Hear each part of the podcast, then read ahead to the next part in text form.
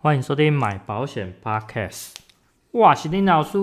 嗨，大家好，今天要跟大家来分享实支实付医疗险之最佳第三章。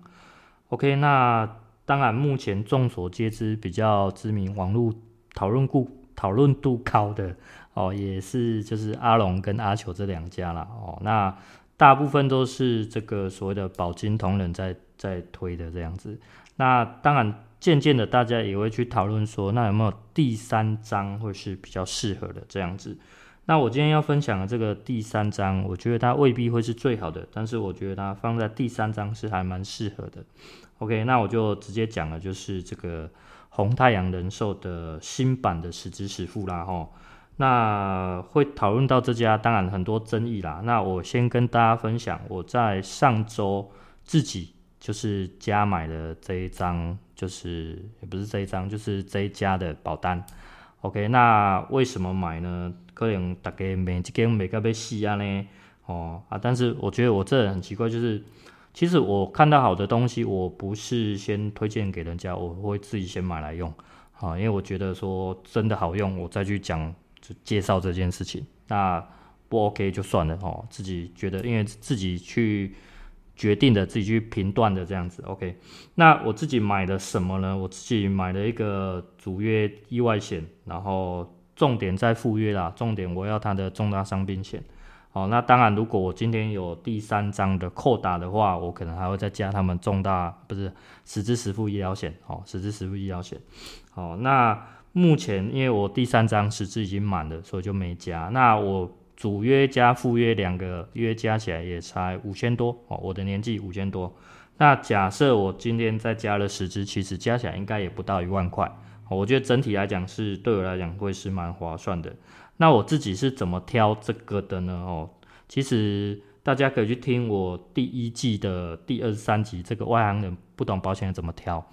呃，其实我有分享很多。那当然，我是一个不重品牌的人呐、哦，所以这家现在虽然名声不好，但是呃，我看到的重点可能不是这个哦，所以大家可以去参考我的第二十三集，然后关于主约意外险可以去参考上一季的第二十四集，有谈到一些意外险的部分。那如果想要了解实支实付医疗险怎么挑，大家可以去参考上一季的第十二集，哦，聊到实支实付的部分。哦，这个是以上是我之前有做过一些分享的，这边我就不再赘述了哦。那当然，红太阳人寿这家公司的争议是蛮多的哦。那我要讲的就是说，如同这个我们之前薰插草的这个事件发生之前，呃，其实我我我是这么觉得啦，因为当初我也没有什么影响力，所以我说出来的大家也未必会去接受。但是现在我觉得，假设我有一点点影响力的话，我希望把我的真实感受说出来，哦，那大家可以多一个参考跟一个选择去评断自己适不适合自己，哦，我干嘛那些卡好了哦，OK，那我今天会想要从三个角度去做一个分享哦，分别是公司的角度，还有保护的角度跟业务的角度，我可能会是站在业务的角度上，哦，那我可能也跟很多的业务的。的看法不同哦，大家去做参考。那我们把时间分成两个阶段，就是以前大概是从一百零八年、一百零九年那个时候，就是他们的旧版实支刚出来的那阵子。OK，那我先谈一下这个红太阳人寿这家公司的立场面好了。呃，如果我是这家公司，我当初推出这个商品出来。呃，重点其实我是希望我打知名度啊，哦，因为就是我必须用哪几招呢？用就是我用低保费，然后高保障，而且我还这个放宽这个理赔，就是做这个笼统理赔，而且我是在这个所谓的在投保之前就先这样子想办法公告出去，哦，那这个其实都是各种的招揽办法而已啦，哦，虽然嗯，我觉得。呃，一个人来讲可能会觉得不太好，但是以公司面来讲，他们要做什么样的一些吸引的手法，是这家公司立场的问题。好，就是以公司面来讲会是这样看。那以保护面，保护面其实很多是跟着业务人员跑的，所以。业务人员去介绍说：“哎，这张旧版的实支就是薰插草这张，哎，有多好啊？那他当然跟同业的去做比较，那比较出哦，这张可能还是第一名这样子，所以就是会做一个大力的推广。那当然，保护也可能呃很容易就是受到业务影响，所以就会去认为这张的好处干嘛各方面的 OK。那这个是保护的立场。那。”业务立场就是我个人的立场，我会去觉得说，呃，我还是比较重条款的。你上面怎么写，呃，合约怎么走，就是怎么样赔。哦，但是你今天做一个口头承诺，这个东西是我没有办法去相信的。所以我当初很拒绝去投保这家，呃，这个商品，包括这家公司，他给予这个承诺，是我觉得我不认同的。我觉得你应该可能你可能是没有诚信的，或者说怎样，你可能只是为了招揽而招揽，但是没有想到后果。哦，没有想到后果，这是我当初呃我的立场会是这样子，所以我对这家公司有很多的，当然有一些负面的抱怨等等的哦，那这个就不多谈。那中间事件，呃，就是这个薰衣草事件发生，当然它中间经历了很多的巨额赔款，包括我们讲的一些诈保事件啊，然后呃而后他开始做一个二二七手术，因为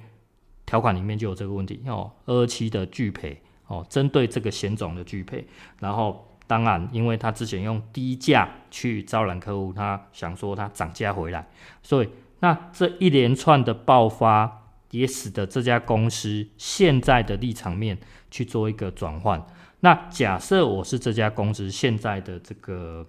这个主事者啦，就是我我是头家为哦，我是我阿拉行，我会觉得说我当初做这个政策，这个做这个招揽的方式是一个错误的选择。因为现在的负面评价太多了，那也当然也导致因为赔太多，损率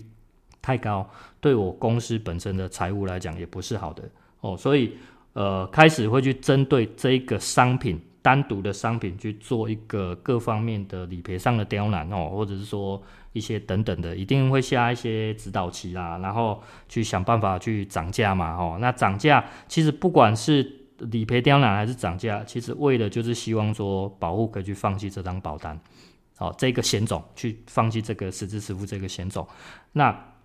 他转而利用他新出来的新版的实支去取代它，因为他知道以前的政策是错误的，哦，以前政策是错误的，所以如果我今天呃，我身为一家公司老板，我可能没有办法冲上。第一名，但是我也不希望我永远是在最后被被被骂的最惨那一家，所以我会希望回到一个正常的轨道。那当然，新版实支出来就会有有所改善的这样子。OK，这个是公司面的部分，所以会希望宝物去放弃，所以他呃放弃旧有的这个实支险种哦，那推出新的实支出来，那。以现在的保护面来讲，其实我在网络上有看到一些人，就是开始做所谓的一些救援会的动作，就是去推翻这家公司，然后去举证很多的呃这家公司的问题，或者说它的成立与否。呃，其但是就其实目前我们看到的，其实金管会已经下令，其实涨价这个东西不是不可以，但是你要有一定的程序跟规定在。那这个规定只要订立出来，各家公司都可以按照这个东西下去走。哦，只要你合符合乎这个规定来讲，涨价都是合理的。哦，涨价都是合理的。那呃，所以现在开始很多人反对这家公司，就是因为它涨价这个问题。可是讲实在话，你当初也只是受到业务人员的一些呃话术影响，所以才会觉得这个东西好。可是当初如果呃你有认识我，或者说呃，我有让你知道这件事情的话，或许你不会选择去购买这张商品啦。哦，这是保护面的部分。那我的立场面的话，呃，业务面的话，我会觉得说，当然这家公司它有心在改善，但是它没有讲得很明呐。可能它被骂得太惨，也不敢出来讲什么。那以新的实支商品来看的话，确实我们去细看它的条款，真的是没有什么太大的问题。那可能唯一的问题就是它的住院杂费跟住院手术是合并在一个额度内，可是其实只要你的额度保额够高的话，这一点去 cover，其实是还可以的。哦，就是大概只有这个层面会比较容易稍微诟病一下。那其实你看他的门诊手术，其实在业界的额度来讲也算高的，而且他也拿掉二二七耶。那当然我们也会去参考它的费率部分，费率部分也不会比其他加高哦，不会比其他家高，所以我才会认为说，目前来讲它会是适合第三章的实支实付哦，这是。这个是我想要站在我的立场去分享的这个部分。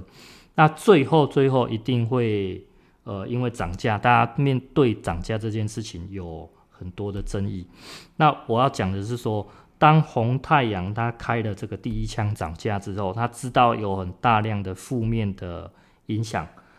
其实短时间来讲，我认为他不会开第二枪。哦，这是我很明白要跟大家讲的，因为现在开第二枪的资格，每一家公司都有，因为金管会规定了，那新现在保护投保其实也要签一张这个费率的声明书，就是确定说知道说这个费率未来可能是会涨的，所以每一家都有机会啊。哦，这已经不是说哪一家独立的权利还是怎么样的。那既然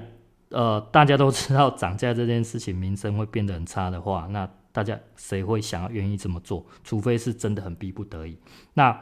当然，红太阳现在这个窘境，他只想要拉回正常的这个来客数，就是它的保护的部分。所以，呃，换作是我这家公司，不会去做这么半，不会去做这么笨的这个决定，再去涨其他的了哦。所以。大家，我觉得大家可以放心这件事情哦，因为我我想要用我的看法来跟大家做分享，是这样子的。OK，那嗯，有多少人听进去我不知道，那就如同之前的薰茶草事件一样哦。但是我希望用我的影响力